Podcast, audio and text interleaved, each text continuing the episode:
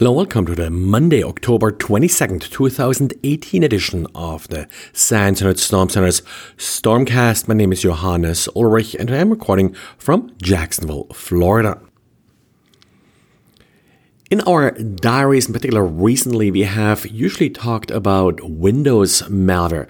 Well, uh, Windows is not the only operating system out there. There are quite a number of Mac users. So Pascal today wrote a little bit about how to achieve persistence with Mac malware.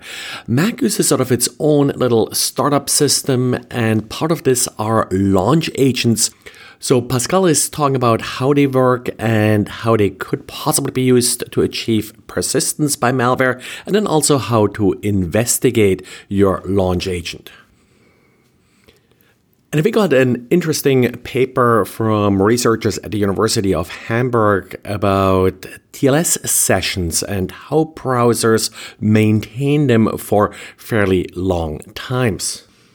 So whenever you connect to a server via TLS, you are creating a TLS session with a unique session ID. In the past, these session IDs have sometimes been used to actually track users. This really hasn't worked out too well uh, because the session ID is sometimes shared if a browser is behind a proxy.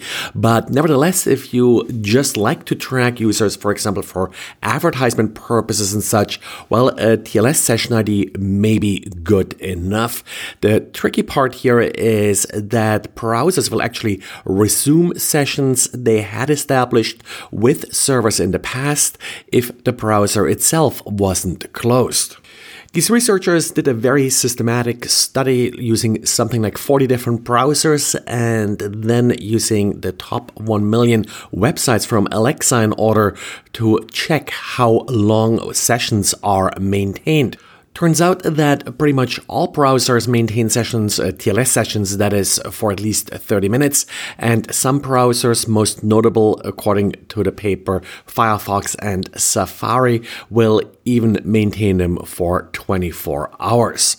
They're also introducing what they're calling a session prolongation attack, where a malicious web server could specifically extend the lifetime of a particular session ID or even correlate different session IDs back to the same user based on identifiers being transmitted during the handshake. This does also apply to TLS 1.3. Now, TLS 1.3 was particularly designed to actually leak less information but it also likes to accelerate the establishment of a session, which then again leads to the reuse of session identifiers. Now, as far as countermeasures go, of course, a browser could decide to not use session resumption. This would come with a small performance hit, and actually, the Tor browser does enable this feature, or I should say, disable this feature. The RFCs could also be altered to suggest a shorter session lifetime. Particular TLS 1.3 at this point does allow for sessions to persist for seven days. But we also have a couple of bugs to talk about. First one is the file upload plugin for jQuery. So this is not in jQuery itself, but in an add-on. And the vulnerability here allows an attacker to upload arbitrary files, which then of course uh, could be exploited in order to, for example, upload shells or other code.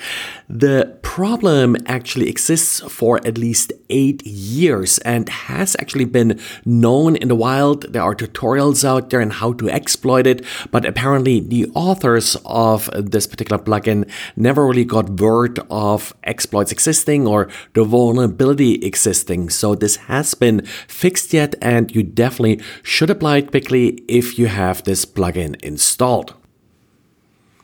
And we got an update from Drupal that addresses a number of different vulnerabilities. Two of them are rated critical in that they allow for remote code execution.